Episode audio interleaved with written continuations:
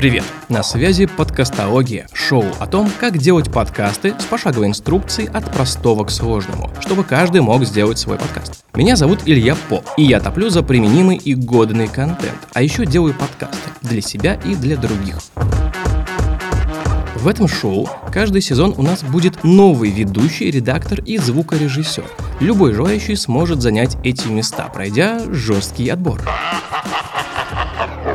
Для того, чтобы вознаградить этих ребят за созданный контент, мы сделали Patreon. И кому же, кому же, друзья, как не подкастерам, знать, насколько важно становиться патронами и неистово донатить. Знайте, это отразится на вашей подкастерской карме. Поставьте подкаст на паузу и станьте нашим патроном. Затем возвращайтесь к прослушиванию. Также каждый сезон мы делаем в партнерстве с одной компанией, которая полезна подкаст-сообществу. Партнер первого сезона – сервис аудиокниг Storytel. Storytel запустил платформу Storytel Hub, с помощью которой авторы смогут самостоятельно загружать свои аудиопроизведения на Storytel и получать доход от их прослушивания. Механика регистрации достаточно простая. Автор создает аккаунт, оформляет документы, загружает контент и проходит модерацию, после которой его подкаст становится доступным всем слушателям библиотеки Storytel. Изи, друзья, изи. Благодаря Storytel Hub путь к сердцу слушателя может быть короче с помощью технологичных платформ и смелых решений. Подробности по ссылке в описании к этому выпуску и нашем телеграм-чате «Подкастология». Ведущие этого сезона Дмитрий Диваков, автор подкаста «Дизайнер с микрофоном» и Антон Гаубчик, автор телеграм-канала «Первый подкастовый». Гости выпуска Саша Начито, звукорежиссер, автор подкаста «Это мы вырежем». Передаю слово нашим ведущим, и мы начинаем. Я начну такое некое вступление, чтобы понимать. Представьте, да, начинающие подкастеры уже определились с тем, что они хотят делать, о чем они хотят говорить. Нашли себе гостя и эксперта, который ответит на их вопросы. И сразу встает вопрос такой, а, собственно, как это сделать технически, на что писать. Вот завтра запись. Стартовый набор подкастера. Сколько стоит, что в него входит? Да, насчет стартового набора подкастера я бы сказал, что да все, что нужно, на самом деле смартфон. То есть, как ни странно, в подкастах звук не самое главное, и как ни печально мне это, будучи звукорежиссером, признавать, есть такая поговорка, что контент — это король, и это действительно так. Мне вот буквально сегодня с утра пришел в голову Дэвид Линч, который где-то у себя там в гараже на мобильник записывает прогноз погоды. И это классно, сюрно и вообще очень интересно. Становится ли это хуже от того, что он не снят на 35-миллиметровую пленку и потом не проявлен каким-нибудь хитрым способом? Да вовсе нет. Поэтому я бы сказал так, что стартовый набор подкастера — это голова, немножко знаний, хорошая дикция, смартфон, ну и, наверное, носок. Вот, да, носок важен. А как думаешь, когда такое некое понимание приходит уже, что нужно выходить на более высокий уровень, на класс повыше, по оборудованию именно? Мне кажется, тут есть примерно два ответа. Первый — это когда тебе твоя аудитория начинает бомбардировать сообщениями, что все классно, но звук можно бы и получше. И вот тогда, наверное, стоит к ним прислушаться. Если вам хочется звука получше, то рано или поздно вы наберете какое-то количество денег и пойдете покупать какое-то оборудование, кроме смартфона. Но, честно говоря, я считаю, что есть и такие подкасты, которые могут вообще всю жизнь, там, пять сезонов вписаться на смартфон. Если интересные темы, классно говорящие люди, то почему бы и нет? И у слушателей кровь из ушей не идет, то и нормально. Да, да, именно так. Ну, то есть э, смартфон это вообще нормально. Единственное, что его нужно обрабатывать, поэтому либо надо этому научиться, либо кого-то привлекать. Угу. Просто сейчас очень часто все записываются удаленно по зуму, не все делают это правильно, и звук получается немного жеванный. Но люди все равно это слушают. А что значит правильно-неправильно записываться по зуму? Там есть всякие алгоритмы, которые очень полезны для повседневной жизни. Например, шумоподавление два типа и борьба с эхо, что на самом деле является обратной связью. Вот когда они все включены, Они, конечно, помогают тому, чтобы если вы сидите без наушников, у вас постоянно все не свистело, но они при этом, естественно, часть полезного сигнала тоже забирают. Поэтому я думаю, что все мы прекрасно знаем, как звучит этот звук. Он частенько бывает там на каких-нибудь телеканалах, когда берут интервью у эксперта не по телефону, а по зуму. Там некоторые слова пропадают, появляются такие артефакты где-то на верхах, и в общем, голос немного неестественно звучит. Но если можно разобрать слова, то, в принципе, функцию свою Zoom выполняет. Ну и очень часто это действительно просто какое-то короткое интервью на 5 минут, комментарий, и люди не заморачиваются. Я даже не уверен, что их спрашивают, а можете ли вы, допустим, подключиться с компьютера, пожалуйста. Потому что, чтобы все эти алгоритмы шумоподавления отключить, нужно подключиться с компьютера. С мобильника невозможно. Окей мы договорились, вот мы, например, с Димой и с тобой о том, что мы будем писать подкаст. Дима эксперт, я нифига не понимаю ни в звуке, ни в железе, ни в подкастинге. Но я вот, например, решил, вот я хочу сделать такой же подкаст. Вот я договорился с Димой, договорился с тобой, что мне нужно иметь на своей стороне, чтобы запустить подкаст. О чем мне нужно подумать?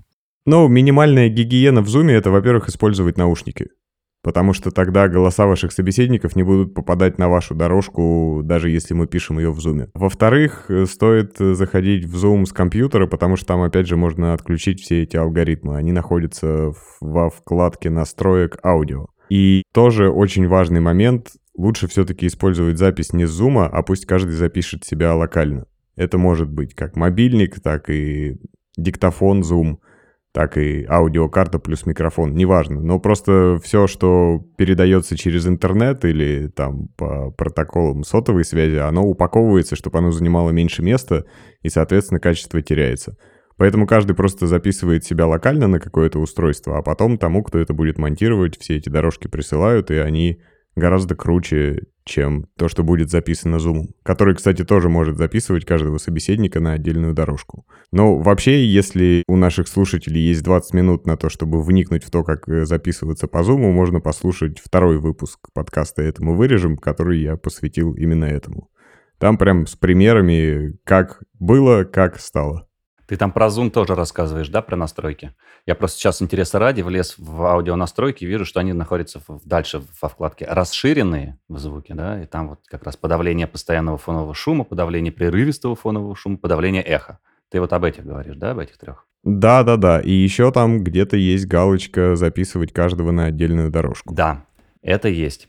И мы пишем сейчас как раз так. Вот, ее тоже стоит включать, потому что тогда даже если вы используете звук из зума, хотя бы каждого спикера можно будет обработать по-своему, и это тоже поможет улучшить качество. То есть теоретически можно взять, э, там, например, три собеседника, взять две дорожки из зума, и одну из них, одного из собеседников заменить локальной какой-то дорожкой. Да. Круто. Можно одну, можно все. Ну вот мы сейчас общаемся по зуму.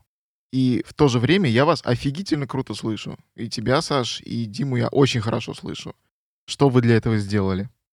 Ну, я скажу так. Во-первых, все-таки до какой-то степени Zoom передает качество того оборудования, через которое мы с Димой подключились, и то, что это микрофоны, ну, не знаю, у меня вот типа BBC-шный радийный микрофон, который примерно для этого и сделан. Я думаю, что мы можем называть сразу марки и модели. Те, кто хочет такой же приятный бархатный голос, купите себе Electro Voice RE20, разработанный специально для BBC Broadcasting Corporation. Ну, не буду про него долго рассказывать, действительно, микрофон очень классный, но надо его во что-то втыкать, тоже приличное, чтобы оценить его качество. Ну вот ты сказал, что ты прекрасно нас слышишь. Да, это еще во многом зависит от качества интернет-сигнала, потому что если вдруг что-то заглючит, то резко качество упадет. Но я вот все равно слышу и шипение, и и то, что верха немножко поджираются, и вообще все-таки микрофон должен звучать э, не так. Поэтому только локальная запись, только хардкор. И обязательно наушники. На локальной дорожке, которые мы пишем, этого не будет, того, что ты слышишь, этих косяков. Да, конечно. Самое время порекомендовать подкаст Александра. Это мы вырежем. Александр, представьте ваш подкаст. Да, спасибо. Лайк, подписка, 5 звезд и расскажите друзьям, как научил меня Лев Пикалев в третьем выпуске. Так, если пишемся совместно собрались, вот удалось таки собраться не удаленно, а сели компании шумные, веселые, там, 3 плюс людей. Ну, три, допустим, для удобства лучше трое. Сели за столом, пишемся, сколько нужно микрофонов и как вообще, что, чтобы там не мешали друг другу. Есть какие-то тоже хитрости. Сидим за одним столом. Прежде чем ответить на вопрос, сколько микрофонов, в первую очередь хочу сказать, что подумайте о том, где вы будете записываться. Это прям сильно влияет на звук. И я сейчас даже не буду, наверное, много говорить про акустику помещения и насколько оно гулкое или еще что-то. Но просто вот буквально пару дней назад мне прислали на обработку запись так называемого интервью, где тоже люди сидели за одним столом, записывались то ли на мобильник, то ли на какой-то простенький рекордер. Но происходило это все в ресторане, а вокруг еще куча людей которые говорят. И вычистить два голоса от еще семи голосов — это задачка такая совсем нетривиальная и не всегда выполнимая. Поэтому, во-первых, найдите тихое помещение. Во-вторых, в идеальном мире каждому нужен свой микрофон. Опять же, это не обязательно может быть прям микрофон-микрофон, это может быть и мобильник. У всех голоса разные, и там эквализация, например, будет разная. У кого-то голос очень низкий, и чтобы он звучал более разборчиво, надо отрезать низ. А у кого-то голос, наоборот, довольно тонкий, и поэтому, если там отрезать низ, то получится совсем некрасиво. Угу. Поэтому желательно, чтобы у каждого была своя отдельная дорожка. Как друг друга не перебивать, это вопрос уже скорее социальный, на него ответить сложнее. И, соответственно, каждую дорожку править, исходя из особенностей голоса именно этого спикера. Да, именно так. Ну и еще очень важная деталь, что, допустим, у вас есть три дорожки, так вот, когда говорит первый человек, вторые две дорожки не должны звучать, потому что они будут добавлять немного рассинхронизированный сигнал и будут добавлять больше комнаты. Комната и так будет на каждой отдельной дорожке, просто если добавится еще две, то появится скорее не прямо комната, а, скажем так, муть. Такая ситуация, когда подкаст на выезде. Ты куда-то едешь в гости. С чем лучше приехать? Каков тут минимальный набор? При этом э, разговор в помещении. Я, опять же, топлю за смартфон как самый простой способ. Но если у вас есть, допустим, Zoom, то это прекрасно и великолепно. Если у вас есть какие-то еще микрофоны, это еще круче. Давайте сразу оговоримся, что, наверное, для записи голоса все-таки лучше всего, особенно в неподготовленных помещениях и, скажем так, разговорный жанр, круче всего писать динамическими микрофонами с характеристикой направленности кардиоида. То есть, которые снимают звук спереди, но гораздо меньше слышат то, что происходит по бокам и сзади них. Ну, наверное, зум-рекордер, да. Ну, или это может быть тоскам или что угодно. Но это уже такой небюджетный вариант получается, да? Сразу. Или нет, или это недорого? Я просто немножко не в курсе. Но можно и на мобильник. Я не помню, по-моему, когда я покупал свой H5, он стоил 1018. Вообще, честно говоря, что касается, например, микрофонов, я совершенно ничего против не имею того, чтобы они были бэушными. Потому что динамический микрофон убить надо очень сильно постараться. Есть на ютубе видео, где на DSM-58 от Шура проделывают просто страшные вещи, жарят его на гриле, закидывают его в океан, проезжаются по нему грузовиком, и он все это время подключен к камере или рекордеру, и ведущий поднимает его из-под грузовика и говорит, ну, конечно, звук слегка изменился, но он все еще работает. Закидывает его в океан, вытягивает за провод прям по песку и говорит, ну, верхов стало, конечно, поменьше, потому что он промок и набился песком, но он все еще работает. Это реклама каких-то конкретных микрофонов? Да, это, ну, собственно, по-моему, Шур и сделали. Mm-hmm. Их вот легендарный вокальный микрофон 58, который можно увидеть на любой концертной площадке. Ну и с ним что только не делали. Другие люди, которые никак не аффилированы с Шур, закапывали его на год куда-то в землю, потом выкапывали, и он работал. Кто-то им забивал гвозди. Ну, в общем, это неубиваемая штука. Можно, конечно, ну, вспоминая всякие поговорки про «дай дураку», можно и его сломать, но это очень непросто. Можно спокойно записаться на iPhone, никаких проблем. На iPhone клево надеть носок. На самом деле не только носок. В общем, какая есть проблема? Чтобы записать близкий сигнал вашего голоса, в котором было бы меньше комнаты, нужно к микрофону подойти поближе. Но когда вы начинаете записываться близко, то всякие звуки типа P, B, C, Ч, К, F и, в общем, любые другие, которые связанные с тем, что из вашего рта выходит большое количество воздуха, они могут привести к тому, что микрофон, так скажем, задувается. Иногда это получается для него слишком громко и сигнал прям перегружается, иногда это просто специфичный, но неприятный звук. Для того, чтобы с этим бороться, люди придумали поп-фильтр. Это такая штука из двух слоев сеточки. Или вот как у меня тут на другом микрофоне стоит еще один, он металлический. Собственно, об эту сеточку сконцентрированные потоки воздуха разбиваются и не так жестко звучат на записи. Ставить к айфону такой большой поп-фильтр — это довольно большая штука на гусиной шее, или держать их как-то в двух руках — это немного странно. Поэтому можно воспользоваться либо, например, поролоновой такой насадкой на микрофоны, но на новый iPhone она, скорее всего, не налезет. Но вот на мой XR прекрасно налезла такая поролоновая шапочка как раз от Zoom H5. Ну, точнее, от его насадки XY. Либо можно самым простым и не менее волшебным способом просто натянуть на iPhone в том месте, где у него микрофон, чистый носок. Да, это важное уточнение, и он будет выполнять ровно ту же самую функцию, разбивать эти сконцентрированные потоки воздуха. По поводу встроенных поп-фильтров. Вот у меня микрофон, он называется прокастер. Ага. Роде прокастер. Мгм. В описании написано, что там есть встроенный поп-фильтр или встроенная Мгм. ветрозащита. Я еще сейчас не помню, как там сформулировано. Нужно ли сюда дополнительно одевать какую-нибудь хрень? И нужно ли использовать поп-фильтр с этим микрофоном? Ответ очень простой. Нужно записаться и послушать. Если у тебя, допустим, такие взрывные звуки, что они все равно пролетают, значит нужно. Если все звучит нормально, значит не нужно. Еще с этим можно бороться тем, что говорить не непосредственно прямо в микрофон. Вот у меня сейчас, например, электровойс стоит под углом ко мне. Не только потому, что мне так удобнее расположить все это на столе, но и потому, что если говорить непосредственно под 90 градусов в мембрану, то и потоки воздуха летят прямо в нее и четко в нее бьют. А можно немного сдвинуться в бок. Для кардиоида это не так страшно. Для суперкардиоида, конечно, поменяется частотка итоговой записи. В интернет-магазинах очень много разных поп-фильтров. Мгм. Есть дешевые, есть дорогие. Ну, то есть они прям как-то очень по цене, очень большой разрыв. Могут и 5000 стоить, да. Они отличаются вообще чем-то. Я бы не уделял выбору поп-фильтра такого огромного значения. Но вообще классика — это вот такое устройство, напоминающее пяльца с натянутой тонкой сеточкой, двумя слоями. Вот это гарантированно работает, гарантированно не портит звук. И, в принципе, есть какие-то либо ноунеймовские, либо, скажем так, дешманских брендов поп-фильтры такие, которые можно купить за сумму менее тысячи рублей. Не вижу смысла за них переплачивать. Они, в принципе, все примерно одинаковые. Давайте добьем поп-фильтры тогда. Вот просто попадались такие тканевые мягкие, а попадались жесткие, я не знаю, металлические или какие-то, где жесткая сетка. Есть какая-то принципиальная разница? Ну, теоретически разница есть, что от металла, по идее, сильнее отражается звук. Но я не думаю, что это очень сильно влияет. Металлический я бы, наверное, порекомендовал тем, кто любит курить во время записи подкаста, потому что вы его точно не прожжете.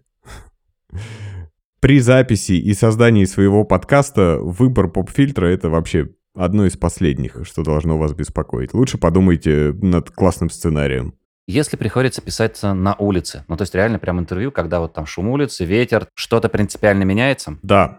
И тут как раз мы переходим от темы поп-фильтров к теме ветрозащиты. Это немножко разные вещи. И иногда вот эти поролоновые шапочки на микрофоны называют ветрозащитой, но это не совсем правильно. Скорее, это все-таки поп-фильтр. Потому что с сильным потоком ветра он не справится. От ветра защищают только такие мохнатые штуки с Собаки. длинным ворсом.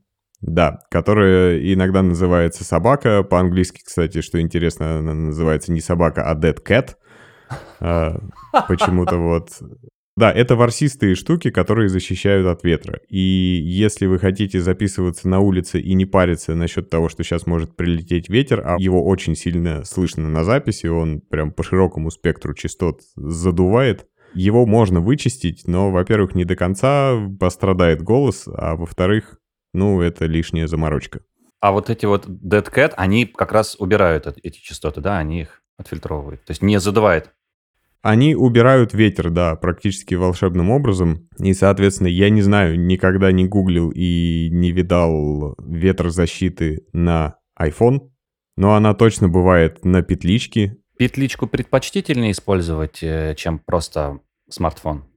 Это зависит от того, как вы будете записываться. То есть, например, если у вас не старый iPhone, то, как выяснилось, он пишет звук очень прилично. Неудобство тут в том, что вам нужно держать его у рта. Поэтому если mm-hmm. вы идете и с кем-то разговариваете или что-то начитываете на улице, то вам придется его постоянно держать. У петлички же, да, удобство как раз в том, что ты ее правильно повесил, это, правда, отдельное искусство, и, в принципе, у тебя великолепная свобода движений. Большинство петличек, и я бы рекомендовал именно с круговой диаграммой направленности, потому что они предсказуемее и лучше звучат. Ну, ее можно повесить любой стороной к вам. И у смартфонов, и у петличек давайте договоримся круговая диаграмма направленности. Поэтому она пишет все вокруг. И, соответственно, чем ближе она будет к вашему рту, тем до некоторых пор лучше. Вжух, бэм-бэм. Друзья, друзья, сделайте перерыв. Нужно переварить полученную информацию. Возможно, стоит еще раз переслушать этот эпизод, потому что тут было много мяса. И обязательно продолжайте прослушивание второй части записи с Сашей. Спасибо, что послушали выпуск до конца. Над подкастом работали ведущий соавтор сезона Дмитрий Диваков – ведущий сезона Антон Голубчик, звукорежиссер Кирилл Винницкий, редактор Анастасия Жигач. Программа сделана в подкаст-студии Ильи По. А теперь бегом на Patreon, чтобы задонатить этим классным ребятам и воспользоваться плюшками, которые мы для вас приготовили. До встречи в следующем выпуске.